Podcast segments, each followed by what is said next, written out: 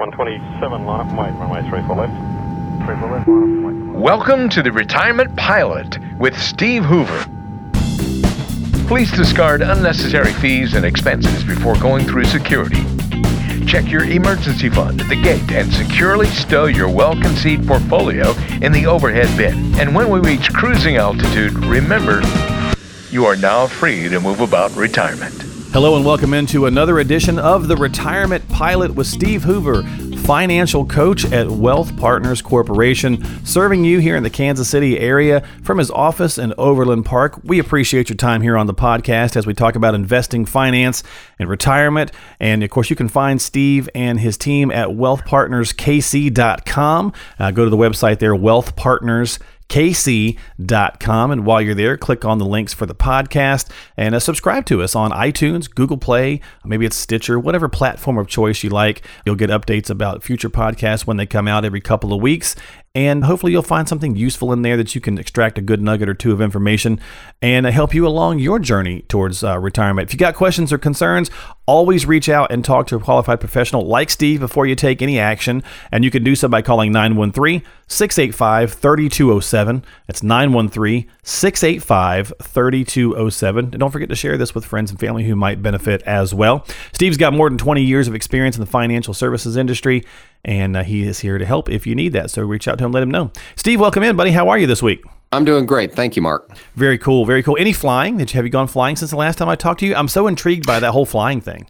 No, I haven't. Been a little busy. Haven't been able to get out there, and the weather hasn't been particularly uh, good either. So, no, nope, haven't done any. That's probably true. Well, you'll have to let me know when we talk on one of these times, because I just always find that really fascinating, and I'm going to pick your brain more about that whole private pilot's license. Very cool. I dig that. I think that's pretty neat. But anyway, I got a cool headline here for you I want to talk to you about this week and get your opinion on it. Now, as we've all probably heard and read and seen through the time period, you know, there's been this big debate over the last, I don't know, probably eighteen months or so about the wages, right? So there was the fifteen dollars an hour to work at McDonald's, that kind of thing. And there's been a lot of back and forth. I think it started out in some cities, they started doing it. And McDonald's was really fighting this. Well, I guess they've recently said they're going to discontinue their lobbying efforts in that fight against minimum wage increase. Would you take that, Steve, as a sign that higher wages across the board for American workers are going to continue to be on the rise as an inevit- inevitability? Or do you think we're going to see some more pushback at some point for this higher wages? Well, right now, the way wages are going, they are going up. And especially in these type of jobs that are characterized as low skill, you know, mm-hmm, working right. at McDonald's and doing things Entry like that. Entry level, whatever. And what I see happening on this is that there's going to be a lot more automation going on. Yeah. And this kind of came about, and I could see why McDonald's has stopped it, because if you go into certain McDonald's right now, you can walk in and you don't have to talk to anybody mm-hmm. to order. Mm-hmm. They have the kiosk in front of you. You go up, you choose your order, you swipe your credit card. However many minutes later, they call your number, you pick up your meal, and you're gone. So typically when you have this automation going on, it cuts costs significantly on wages. Now, there are still going to have to be people who work there. They'll end up earning more because of the fact that there's going to be fewer people, and they're going to probably have to be a little bit more skilled. But companies that can do it, they're going to eliminate as many people as they can if they can automate it right now. Yeah. So to kind of answer the question, yes, I think wages are going up. They've been going up because there are more jobs available than people right now. But also companies are looking to find a way to be more streamlined and more automated. And if McDonald's doesn't have to pay the lobbyist, they can then help their franchisees outfit each location with these kiosks. Yeah, very true. To eliminate personnel. And personnel is one of the largest line items for a business. So anytime they can reduce personnel, keep service where it is, they're going to do it.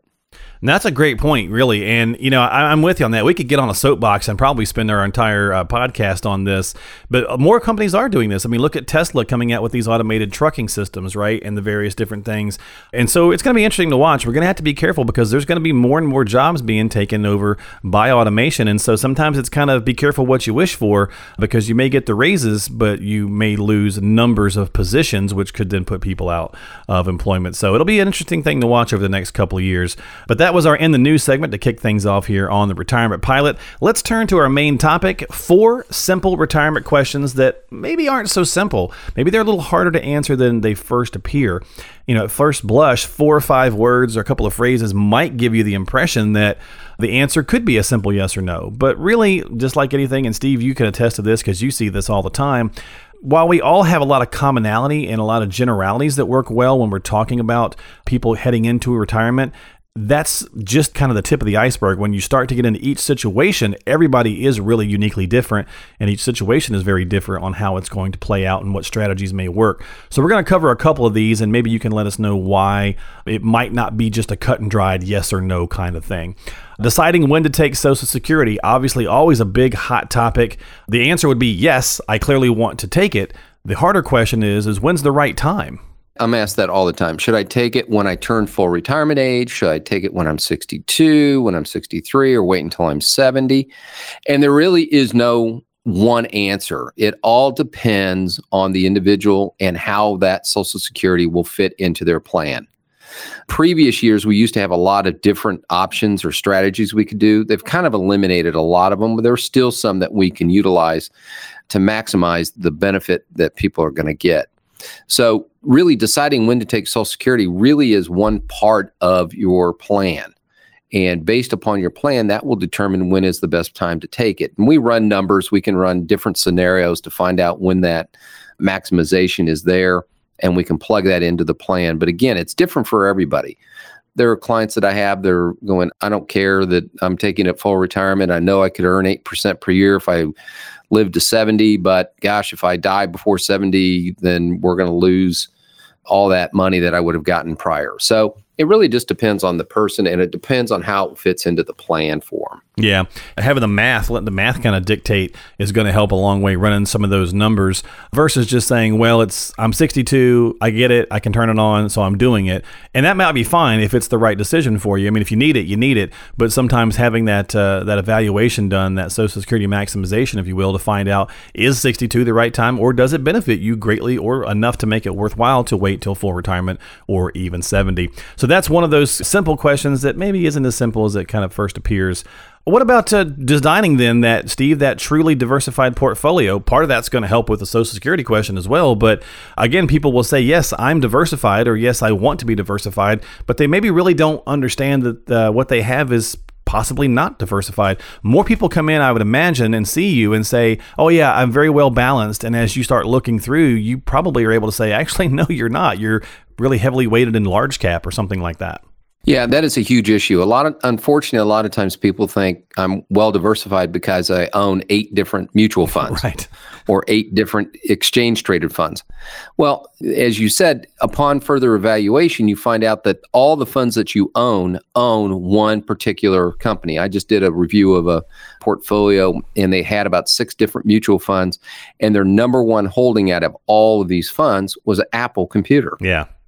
Well, that meant that they had over eight percent of their total portfolio in one stock. And that is very risky, especially if there's some volatility in the stock market. So a truly diversified portfolio means you own a certain number of big companies, medium-sized companies, small companies, international companies, and not by how many mutual funds you own. You have to understand what is inside each mutual fund before you go buy it. Yeah, I talk to financial advisors and host radio shows and podcast shows across the country, Steve, and I talked to a gentleman one time. He said he had a client come in who had over twenty-five mutual funds, and a gentleman, older gentleman, and he said he could, and when he showed him how many times he owned Coca-Cola, he was just blown away by it because he couldn't figure out why, you know, to your point, when there would be a dip, he would have such a, a large percentage of his portfolio would dip. He thought he was better diversified. So it can be done easily to kind of just start grabbing when you have this product and that product and so on and so forth. You kind of lose track of having a truly diversified portfolio. We're talking about four simple retirement questions here that maybe aren't always so simple to answer. Uh, you need to kind of talk with someone, work through some of these, make sure it's an effective part of your strategy.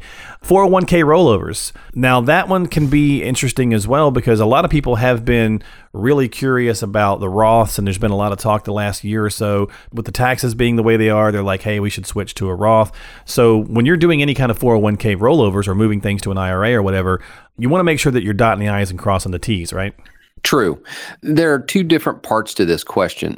Doing a rollover, typically that's for somebody who leaves the company and they want to go ahead and take their money out of the company plan and roll it over to an a what we call a self-directed I R A. Okay.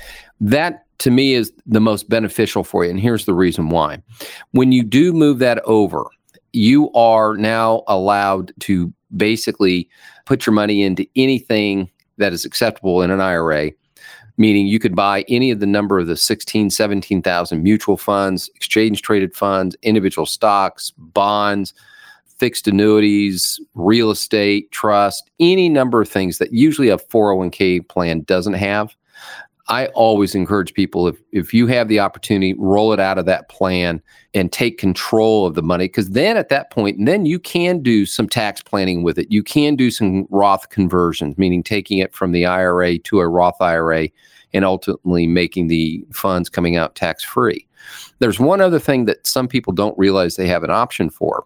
And that is if you're fifty-nine and a half and older, you can do what's called an in-service transfer.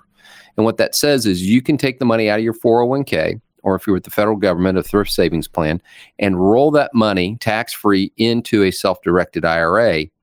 Continue to contribute to your four oh one k and T S P plan, your thrift savings plan, but now you have control of the bulk of your four oh one k money in a self-directed I R A. And I saw many times back in, in two thousand seven and eight where people were didn't know they could do that, and they were locked into the funds that were in the four oh one k plan, and when the market went into the tank, they had no place to go that was safe and just lost a tremendous amount of money. If they had been in their own self-directed I R A, they could have put their money into something that would have been safe but had an opportunity to make some money later on. So those are basically two options that you have. Just a traditional rollover is if you leave the company, you get, you know, you're terminated for whatever reason, you can do it.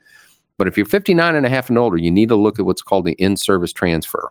All right. Well, great information from Steve Hoover here on the Retirement Pilot Podcast. Our final simple question that's not always so simple, and this one I probably shouldn't have put on here. It's not necessarily really simple at all, but I think that the fact that addressing the cost of nursing home stay or long-term care, a lot of times we say nursing home, but it's not always a nursing home that winds up being the, the end result. It could be assisted living, someone coming to your home, whatever the case is, but we need to be planning for this, and so many people just aren't, because whether it's they're just afraid of looking at it, I don't know, but it's one of those highly overlooked areas.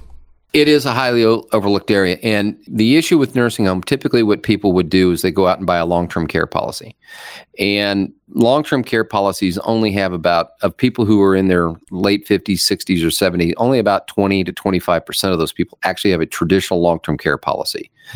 And the reason why most of the other ones don't, that I find when I ask the question, why don't you have one, is because they don't want to pay the premium every single year. And they say, look, if I don't use it, I don't get any benefit out of it. And I paid all this money in for years, and they've raised the rates every single year. So they just would rather roll the dice. So what I always do in their plan is a healthcare piece to the plan. We have to look at that because it's a very real thing that could happen.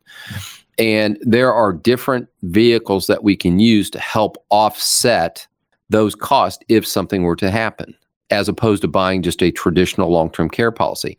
So we look at all those different options to see if we can go ahead and offset that, because if it does happen, we're covered. If it doesn't happen, then there's money there that can go off to the family or whoever they want it to go to. But it has to be addressed in the plan, because there's a really good op- option that that's going to happen to somebody.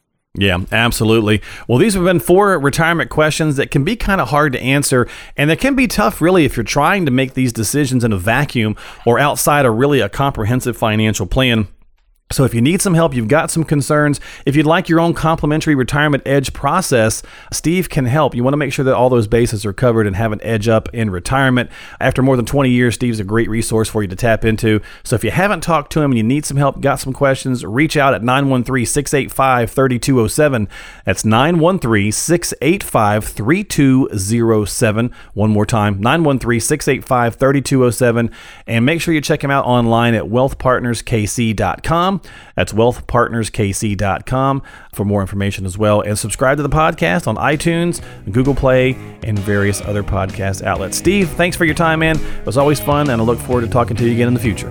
Appreciate it. Talk to you later. Absolutely. You've been listening to the Retirement Pilot Podcast with Steve Hoover, financial coach, serving Kansas City from his office in Overland Park at Wealth Partners Corporation. We'll see you next time here on the Retirement Pilot.